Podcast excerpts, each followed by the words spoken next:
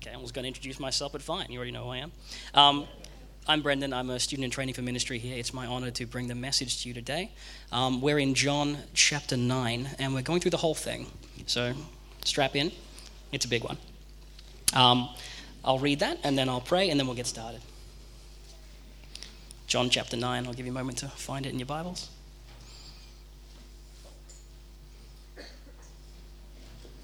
All right. As he went along, he saw a man blind from birth. His disciples asked him, Rabbi, who sinned, this man or his parents, that he was born blind? Neither this man nor his parents sinned, said Jesus. But this happened so the works of God might be displayed in him.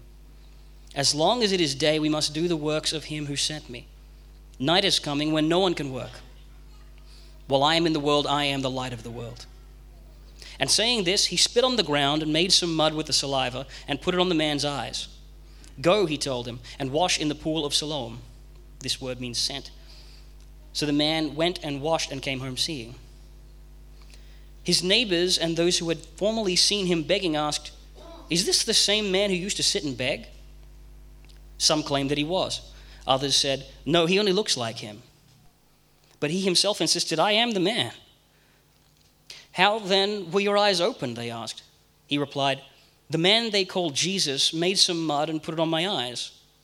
He told me to go and wash and to go to Siloam and wash. So I went and washed, and then I could see. Where is this man? They asked him. I don't know, he said. They brought to the Pharisees the man who had been blind. Now, the day on which Jesus had made the mud and opened the man's eyes was a Sabbath. Therefore, the Pharisees also asked him how he had received his sight. He put mud on my eyes, the man replied, and I washed, and now I see. Some of the Pharisees said, This man is not from God, for he does not keep the Sabbath. But others asked, How can a sinner perform such signs? So they were divided. Then they turned again to the blind man. What have you to say about him? It was your eyes he opened. The man replied, He is a prophet. They still did not believe that he had been blind, that he had been blind and received his sight until they sent for the man's parents. Is this your son? They asked. Is this the one you say was born blind? How is it that he can now see? We know he is our son, the parents answered, and we know he was born blind. But how he can see now, or who opened his eyes, we don't know. Ask him. He is of age, he will speak for himself.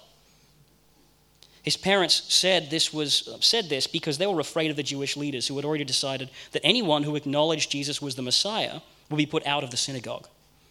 That was why his parents said, He is of age, ask him. A second time, they summoned the man who had been blind. Give glory to God by telling the truth, they said. We know this man is a sinner. He replied, Whether he's a sinner or not, I don't know. One thing I do know I was blind, but now I see. Then they asked him, What did he do to you? How did he open your eyes? He answered, I've already told you, and you did not listen. Why do you want to hear it again? Do you want to become his disciples too? then they hurled insults at him and said, you were this fellow's disciple. We are disciples of Moses. We know that God spoke to Moses. As for this fellow, we don't even know where he comes from. The man answered, Now that is remarkable. You don't know where he comes from, yet he opened my eyes. We know that God does not listen to sinners, he listens to a godly person who does his will. Nobody ever heard of opening the eyes of a man born blind. If this man were not from God, he could do nothing. To this they replied, You were steeped in sin at birth. How dare you lecture us? And they threw him out. Jesus heard that they had thrown him out, and when, they found, and when he found him, he said, Do you believe in the Son of Man? Who is he, sir? The man asked. Tell me so that I may believe in him. Jesus said, You have now seen him. In fact, he is the one speaking to you. Then the man said, Lord, I believe, and he worshipped him. Jesus said, For judgment I have come into this world so that the blind will see and those who see will become blind. Some Pharisees who were with him heard him say this and asked, What, are we blind too? Jesus said, If you were blind, you would not be guilty of sin. But now that you claim you can see, your guilt remains. Let's pray. Father God, please open up your word to our hearts and open up our hearts to your word. In the name of your Son, Jesus. Amen. So, John chapter 9, you'll be shocked to learn, follows John chapter 8. which in turn follows from John chapter 7. And John chapters 7 through 10 are all part of Jesus' early ministry in Jerusalem specifically, the first time he goes up. He'll leave for Jordan after chapter 10 and then come back later on for the final part of his journey. But most commentators seem to feel like these chapters are all describing Jesus' activity on one day or maybe a few days. You might remember back in chapter 7, Jesus came up to Jerusalem for the Feast of Booths, a week long festival to which Jesus chose to arrive fashionably late so that he could pop up in the middle of the festivities and tell everyone that he is the source of the living water that they needed. So, this miracle seems to happen in the next few days as Jesus is the talk of the town and people are trying to figure out who he is, and the Pharisees are looking for a good reason to kill him. So, we get this account of Jesus healing a blind man in the first section in verses 1 through 12. Then, this comedy of the Pharisees blundering around trying to figure out a reason to call it something other than a miracle up until verse 34. And finally, at the end of the chapter, the blind man, the Pharisees, the Jesus, the Jesus, are all in the same scene. And Jesus blesses one and sasses the other. Now we start with Jesus coming across this blind man. And his disciples break into the discussion of one of the oldest topics known to man why is there suffering? And they start with the impression they've already narrowed it down to two choices. They know that the suffering is in the world because of sin, as a result of sin, but they want to know which suffering is the result of which sin. So they ask Jesus, Rabbi, who sinned, this man or his parents, that he was born blind? Jesus' response rolls them back a step. This man's blindness is not a result directly of his or anyone else's sin, He's blind because he was destined for Jesus to cure him and that the works of God would be displayed in him.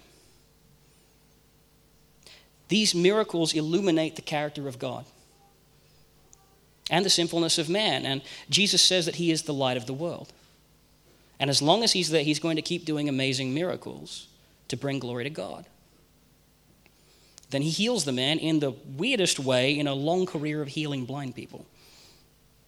Jesus' ministry to the blind is particularly interesting because he heals a fair few blind folks throughout the Gospels and keeps changing how he does it. Sometimes he tells them to see, sometimes he something like scales falls from their eyes, and one time he just spits on a guy, one time he touches a guy's eyes, one time he touches a guy's eyes twice because the first time he touched him, he felt that he was seeing trees walking around, like turning on an old TV and having to give it a good whack to get the reception right. But Jesus changes up the execution again here of this miracle. And as a result, no one can come after him and say that he knows some kind of magical spell to cure the blind or some kind of particular spiritual technique. The technique was different every time. The power of the miracle came from Jesus himself. And he gave those who followed him no way to miss that truth. So in this case, he spits makes a small pile of mud, smushes it into the guy's eyes, and tells him to go wash in the pool of Siloam, the sacred waters at the wall of the city that the festival that was going on presently marched to every day. This is a busy time of year for that pool, and Jesus makes sure that there is no way this miracle will be overlooked. By sending the man there, they'll see him. In the next scene, the bulk of the chapter, the Pharisees come on to the scene and they start interrogating this poor guy. They don't believe this is a miracle, but they're caught trying to figure out how it's not one. On one hand, the healing is on the Sabbath, and they decide that counts as work. And because God doesn't work through sin, and it's a sin to work on the Sabbath, then it can't be a miracle. On the other hand, it really looks like a miracle. This guy is apparently born blind, and now he can see. So they drag in this guy's parents into the picture to ask them as well is your son blind? If he's so blind, why is he not blind? Explain yourselves. They duck the question because they know that this is a miracle. They understand that Jesus is the Messiah. But they know a witch hunt when they see one, and they wiggle around it. He's a grown man. He used to be blind, now he's not. If you want more details, ask him. And they do ask him quite pointedly. Give glory to God by telling the truth. We know this man is a sinner. I love this blind man, by the way, because he's so chipper in the face of his interrogation. Whether he's a sinner or not, I don't know. One thing I do know, I was blind, but now I see. Then they ask, What did he do to you? How did he open your eyes? I already told you. You didn't listen. Why? You want to hear it again? Do you want to be his disciples too? John records that they hurled insults at him. Those insults are not specifically recorded. I imagine they're fairly special. And said, Hey, you were this fellow's disciple. We are disciples of a little guy called Moses. And uh, we know that God spoke to Moses, but we don't know about this guy. We don't even know where he's coming from. And our peppy, once blind friend continues to miss the insult somehow and replies, Well, that is remarkable. You don't know where he's coming from, but he opened my eyes. So they throw him out of the synagogue. It was steeped in sin at birth. How dare you lecture us, they say.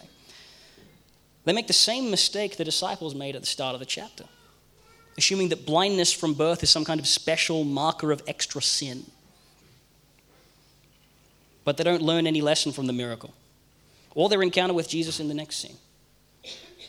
Jesus finds the once blind man after he's been thrown out and puts his face to the voice that the blind man heard before. The blind man worships him on the spot. Jesus says, For judgment I have come into this world, so that the blind will see and those who see will become blind.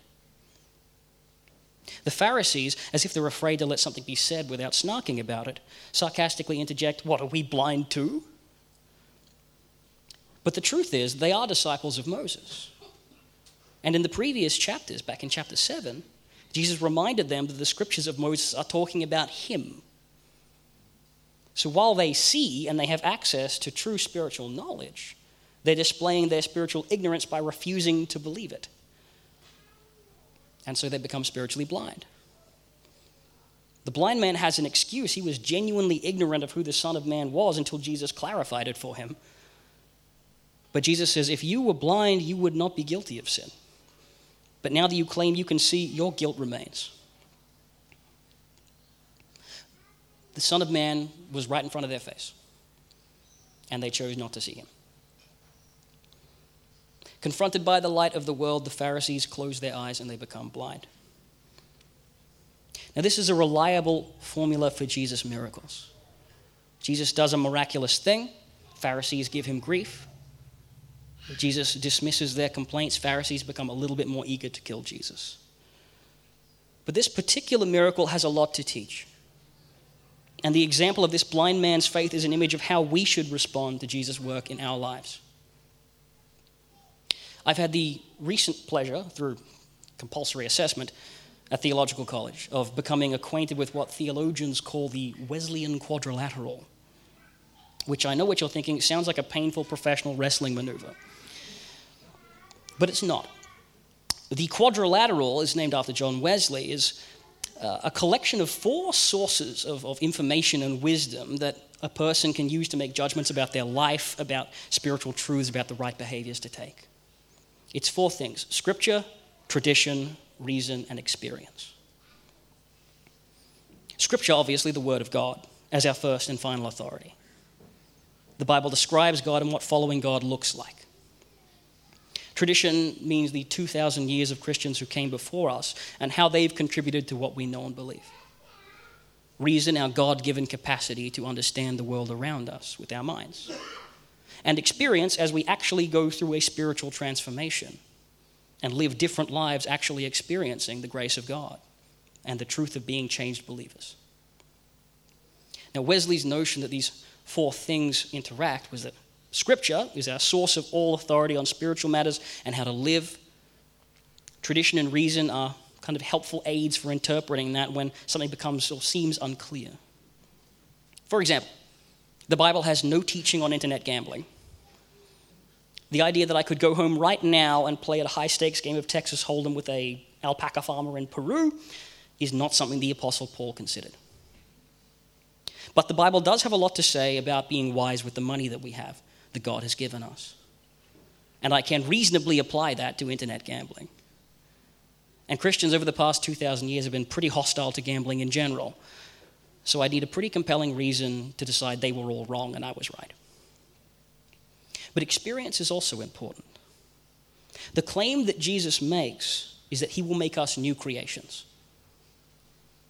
That he will come and he will change who we are, how we think when we come to Him. That our sinful hearts will be altered and we will want different things. The whole trajectory of our life will be changed from being opposed to God and living for ourselves to living for God and being opposed to ourselves. We are supposed to experience the truth of obeying God and conflicting with our sinful natures for His sake. That experience is supposed to enrich and empower our lives as followers of God. And it's meant to be practical proof to people around us that the things that the scripture claims are true. So, what we need and what this chapter and this once blind man show us is the difference between blind faith and the blind man's faith. There's a sad truth that Wesley's idea of experience is life changing and important. In uh, recent years, the last well, 100 years, sort of recent, has been taken and overinflated in some places by some Christians, lifted above Scripture and above everything else. This idea that this kind of blind faith that doesn't need to make sense, you don't need to see it, you don't need, don't need to read about it, you just need to feel it, and no one can teach it to you. You just have to believe really hard, and then you've got that real faith. You've got to close your eyes and believe blindly that you're going to experience God today. And if you believe hard enough, God will reward that faith. Or that if I have a sick loved one and I just need to declare that God will supernaturally heal him.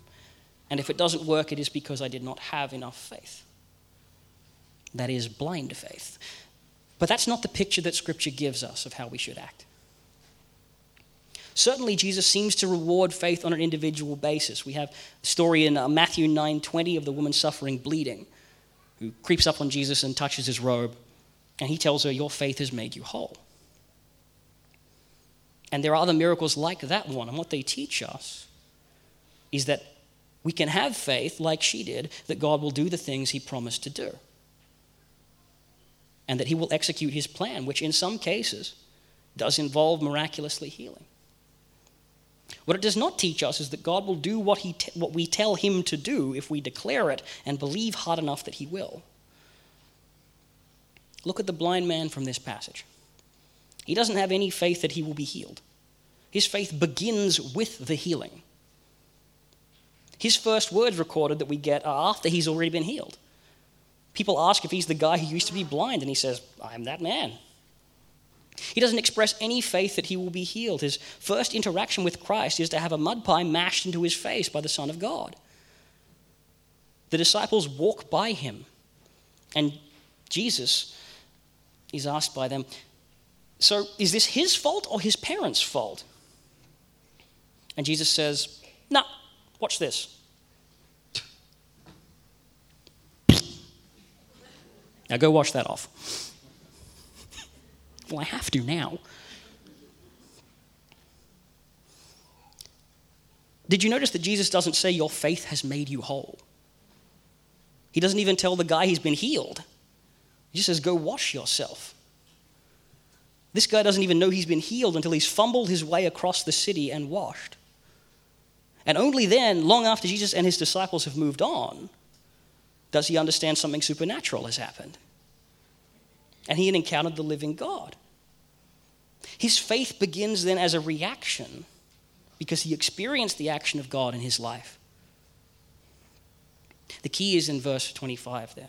One thing I do know I was blind, but now I see the shortest testimony of all time. One thing I do know I was blind, but now I see. And that needs to be our testimony too. One thing I know I was spiritually blind, but now I see. I lived for myself, but now I don't. I was a hopeless sinner, now I'm not. My life was empty, now it's full. The best witness we can provide for Christ as a proof of the gospel's changing power is to experience that changed life personally and be prepared to testify about it. It's the best, most effective way to reach the people closest to us. In this chapter, we've got three groups of people who react to this miracle. We have the Pharisees who are not buying it. Are you the guy? Were you really blind? How'd he do it? Do you know this guy?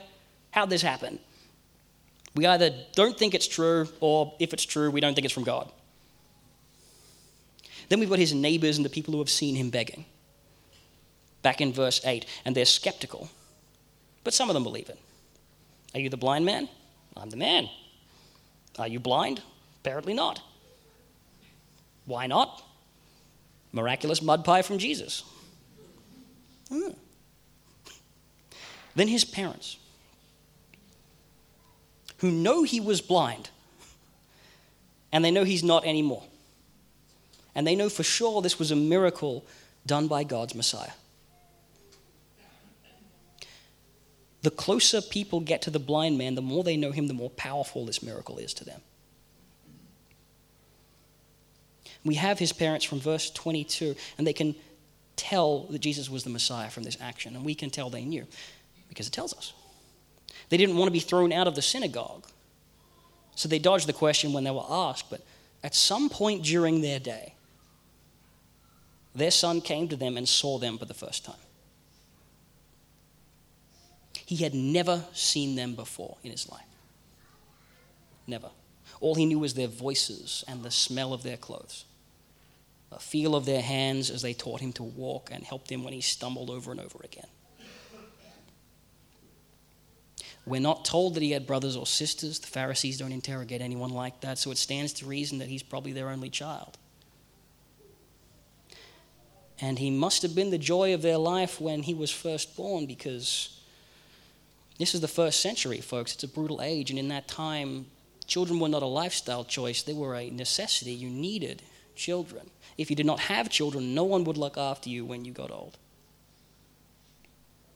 You had to look after yourself, and then you wouldn't be able to, and then you were entirely at the mercy of your neighbors and strangers. So, this baby meant not just that they had made a little person, that their futures were secure. God had blessed them with a life that was secure. They could not, well, they could grow old in peace now because they knew He'd look after them when they grow up, but, when He grew up. But like they look after their parents, they expect that from Him. But at some point, they notice that His eyes are always tracking past them. He doesn't respond to movement or shifting light, and they realize He can't see. He'll never see their faces. They're going to have to look after him until the day they drop dead. And shortly after, he'll probably follow because no family in their right mind will marry a daughter to a husband who can't provide, who can't look after his elders, who can't see. And so he'll certainly have no kids of his own. So the parents raise their blind son, and he lives in shame, contributing the best he can by begging on the street every day trying to pay back a little bit to his parents for the sacrifices they've made in raising him. Then one day, he's just in the right place at the right time, begging as he normally does. And he hears these people approaching, talking about him to a man they call Jesus. And they're asking if the blindness that he has is something he brought on himself, or if it's really his parents' fault for being such screw ups that they got this burdensome blind child as God's way of kicking them in the teeth for being sinners. And he must have been asking himself that same question every day of his life. How could I possibly deserve this? What did they do that this happened to me? And then he hears Jesus say, Neither this man nor his parents sinned, but this happened so that the works of God might be displayed in him. And then he gives him his sight for the first time in his life. And he comes out of that water in the pool of Siloam and he can see. And I wish we had more details on what it was like for this guy. What was the first thing he saw? His own hands? Did he run straight home? How long did he just stand on the spot, turning around and looking at Jerusalem and seeing colors for the first time? Touching trees and walls and dirt and connecting the fields to what things look like. How long did he stare at his own reflection in the water? What did he say to his parents when he first saw them? All they'd ever known of their boy from the day he was born until this day was dependence and need and the awful feeling that maybe this was a punishment from God for something they did. until he comes home and he sees his mother's eyes for the first time.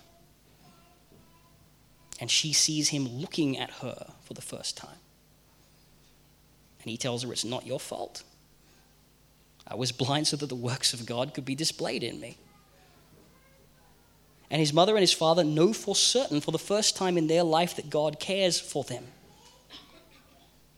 And they know that the man named Jesus is God's son and the Messiah. And they know that their son, if he had not been born blind, they might not have believed it. Physical blindness is not the problem with this world. The problem is spiritual blindness. People are unable to see the God to whom they are accountable and the God who saves them. The blindness that is cured here is a living physical metaphor for sin.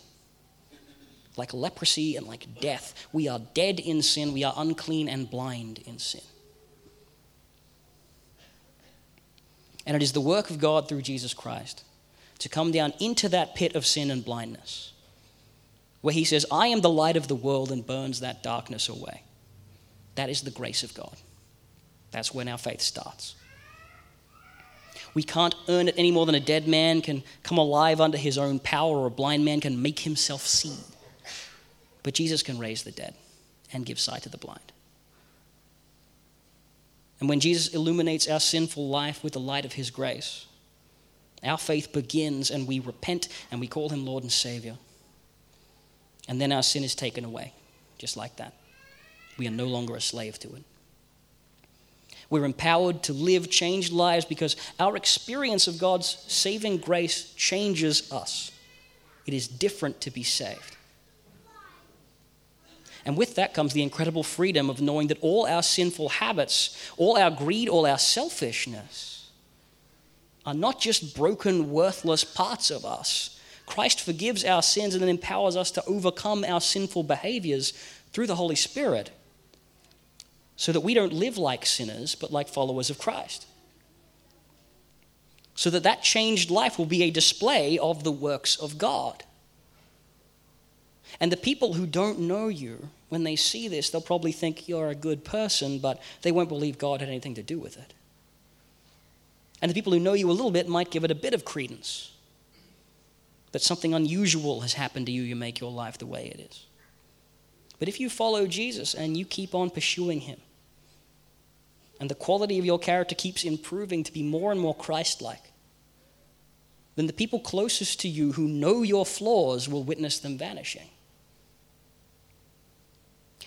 And the people closest to you might be people who worship a different God or who don't worship a God at all. And they might ask questions like, How can you follow the teachings of a 2,000 year old book? Or why should I believe in Jesus rather than Buddha or Muhammad? But if you're living with that blind man's faith, you can offer the best testimony you could hope for. I was a sinner, then he changed me. I was blind, now I see. Let's pray.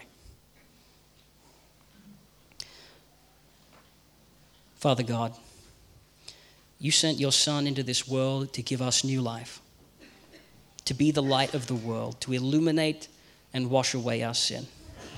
Thank you.